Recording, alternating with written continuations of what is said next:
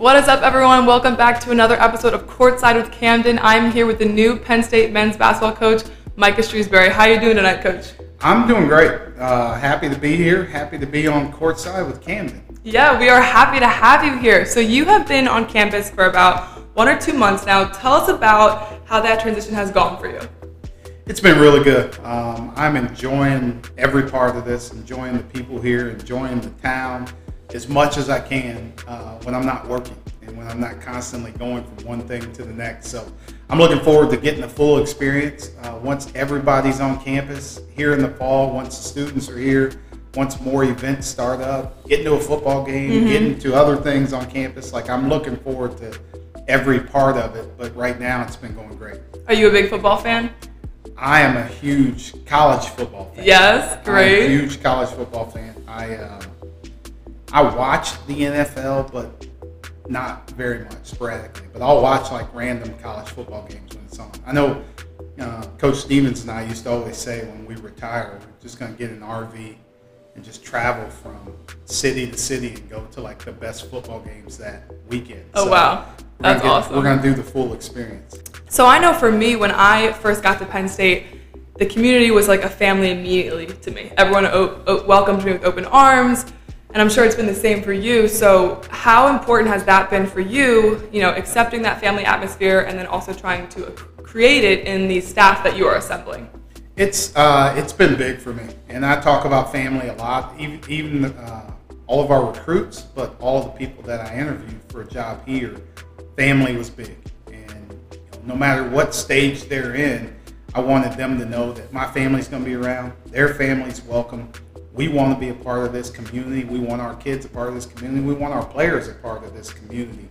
And this whole Penn State family, it's something that's pretty cool. For a big school to have like the feel of like a smaller place and how close-knit mm-hmm. kind of everything is, like that's exciting for me. That's what I want kind of my family to be around. That's what I want my staff, you know, to be around. And, um, we're welcoming everybody. You know, come to the B J C. Like, check out practice. Come to yeah. games. Like, we want you all to be a part of it because, you know, everybody's a part of this Penn State family. I love that. And speaking of family, tell us about, you know, your family and who you're going to be bringing with you to State College. Uh, so my wife Molly, uh, we were, we've been married since oh three, so she's been a part love of it. Like this entire journey of mine uh, through coaching. So. She's been great. She's been a rock star. We went to high school together. We went to junior and senior prom oh together. Oh my gosh, that is yeah. beautiful. Yeah, so she's got some, you know, some stories um, that I'm sure the Penn State people. We're gonna have to bring her on courtside. We gotta hear these. yeah, we, I don't know if those stories are allowed to be told, but um, but she's awesome. You know, she's been a part of this. I, I have a son, Braden, who's sixteen, who's a hooper, who's a uh, big time shooter. So. You know, we need to get him on campus, and the, the head coach probably needs to start recruiting him. Okay. Uh, the head coach of Penn State. Uh, I have another son, Nick, who is twelve. Or he's thirteen, seventh grader. Caitlin is my daughter. She is twelve. She's the future TikTok star. Um, Love it. And Girl after my own heart. Yeah. And then Gracie is eight, and she is like everybody's. You know, everybody loves Gracie. Like everywhere we go, like she's like the favorite of the Shrewsberry household. So oh my gosh. I, I sneak that in every once in a while. She'll lean over to me and whisper in my ear, like, Dad, I know you're I, I know that I'm your favorite. You don't have to tell the others. We love the energy. I, I lo- you know, I'm a huge Kobe fan, and I remember um, you know, with G J and Gigi and all of his daughters, the hashtag girl dad was trending on Twitter. Does that mean anything to you? Does it resonate with you? I know you have two daughters, obviously. So is that something that's really important to you? It is. It is. And, you know, I got a chance for like my sons to really experience being around college basketball. So they were a part of our runs when we were at Butler. Like, I have pictures of those guys, you know, watching those teams, and they grew up idolizing those teams that went to the national championship game at Butler. Uh, but then they got a chance to be around the guys in the N B A. So the experiences that they've seen, what they've seen, high-level basketball, high-level players, like they've they've had it, and they've been yeah. a part of that. And like it's important for me, for my daughters to have that same experience. And whatever they want to do, like whatever interests they have, and that's what kind of college is. That's what the college campus is, being able for them to see excellence in a lot of different areas mm-hmm. and have people for them to look up to and, and role models. And you know, they have their mom, but you know, for them to see everybody and yeah. for them to see your team, you and your teammates, for them to see, you know, maybe it's women's soccer or whatever sport it may be, but also, you know, theater or art or dance or just normal students that are here at Penn State trying to just be great in their field. Yeah, for sure. So for, you know, the young players that are watching, I know you, you know, were at Purdue the last few years, and before that you were working with Brad Stevens at the Celtics and got your hands on a bunch of amazing players, um, Jayson Tatum, Isaiah Thomas, you know, throughout your coaching career. What attributes did those players have that you would um, almost credit their success to, and are intangible things that young players and recruits would strive to have?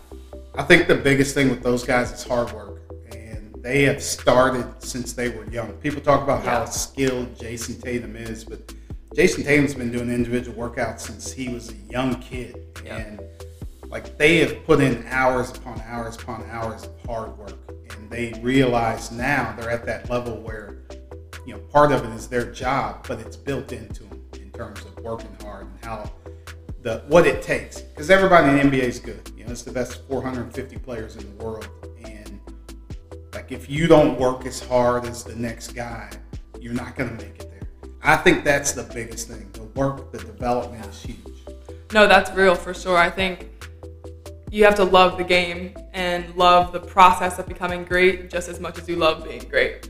Um, as far as recruiting goes, I know you just hired um, Brian Snow as your director of recruiting, and with this new transfer portal and you know how many kids are in that, how does that mindset along with the new transfer portal and how full it is, how has that affected your recruiting when, you know, filling up this roster for this coming season? It's, you know, it's been a difficult process, and the transfer portal is a big part of that right now.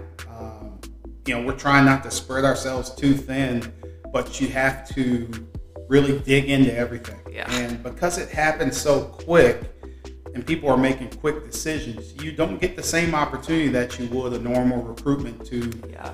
get to know the kids, get to know the families, learn everything around them, learn everything about them. So the process is being sped up. Um, now, you can also change your team in a short amount of time in a good or bad way. Yep, we know, did that. Coach. So, you know, you never know what's going to happen. Um, so it allows me as a new coach to come in and have a completely different looking team. When you're recruiting those players, the, I can imagine one of the hardest parts about coaching, I mean, obviously I'm not a coach, I wouldn't actually know, but is picking the, the type of man or woman that you want in your roster, um, like culturally. And I think, you know, my Penn State women's basketball team, we have our, our culture statement, which is PRIDE. It's an acronym that stands for passion, respect, investment, discipline, and excellence. And that's kind of the foundation of our culture and what we want to be as a program. Do you have something similar that you're going to implement to your guys, whether it's a word, a phrase, a mantra, whatever it might be, to have them all live by this, you know, goal? Yeah, we talk um, a lot about our Penn State values. Mm-hmm. And you know, I haven't been around our guys in terms of meetings and doing everything as much, so they haven't been hit with it as much as they will okay. once the fall So hits. Be ready, guys.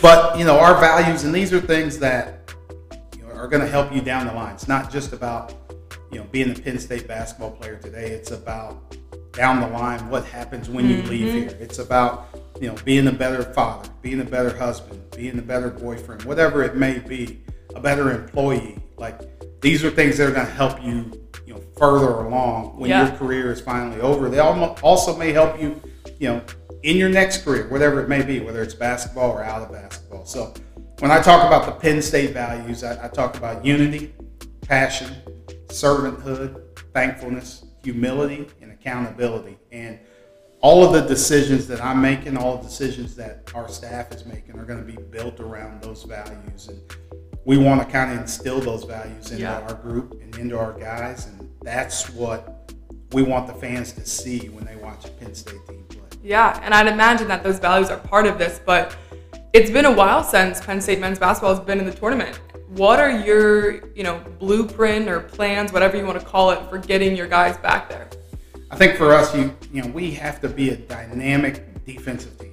Okay. It, um, Penn State basketball, you know, staying true. It has to be um, what we do. To be good in this league, in this conference, you have to be a really good defensive team. If you go through numbers, and you know, I look at numbers a lot just mm-hmm. because of the N B A ties and analytics, and Brad Stevens was big on that. Like, I look at it a lot. Like, the top defensive teams in our conference last year all made the N C double A tournament. Yep. And you kind of fall, you know, unless you're a super dynamic offensive team like a Gonzaga, you're usually one of the top defensive teams in your league. So, you know, Baylor was right at the top of their league. Michigan won our league. They were one of the top defensive teams, and, and on down the line. So, like, that has to be our calling card. Um, like, if we don't recruit at the same level of a Michigan State, that's okay. Uh, but we'll develop our guys to get to that level. Yeah, and now we're on an even, even playing field when it's time to step on the court. For sure. So you, you mentioned earlier your time in the N B A with the Celtics. I have to ask, what is a funny, one of your funniest stories um, reflecting on the, that time spent there that, that you can share with us?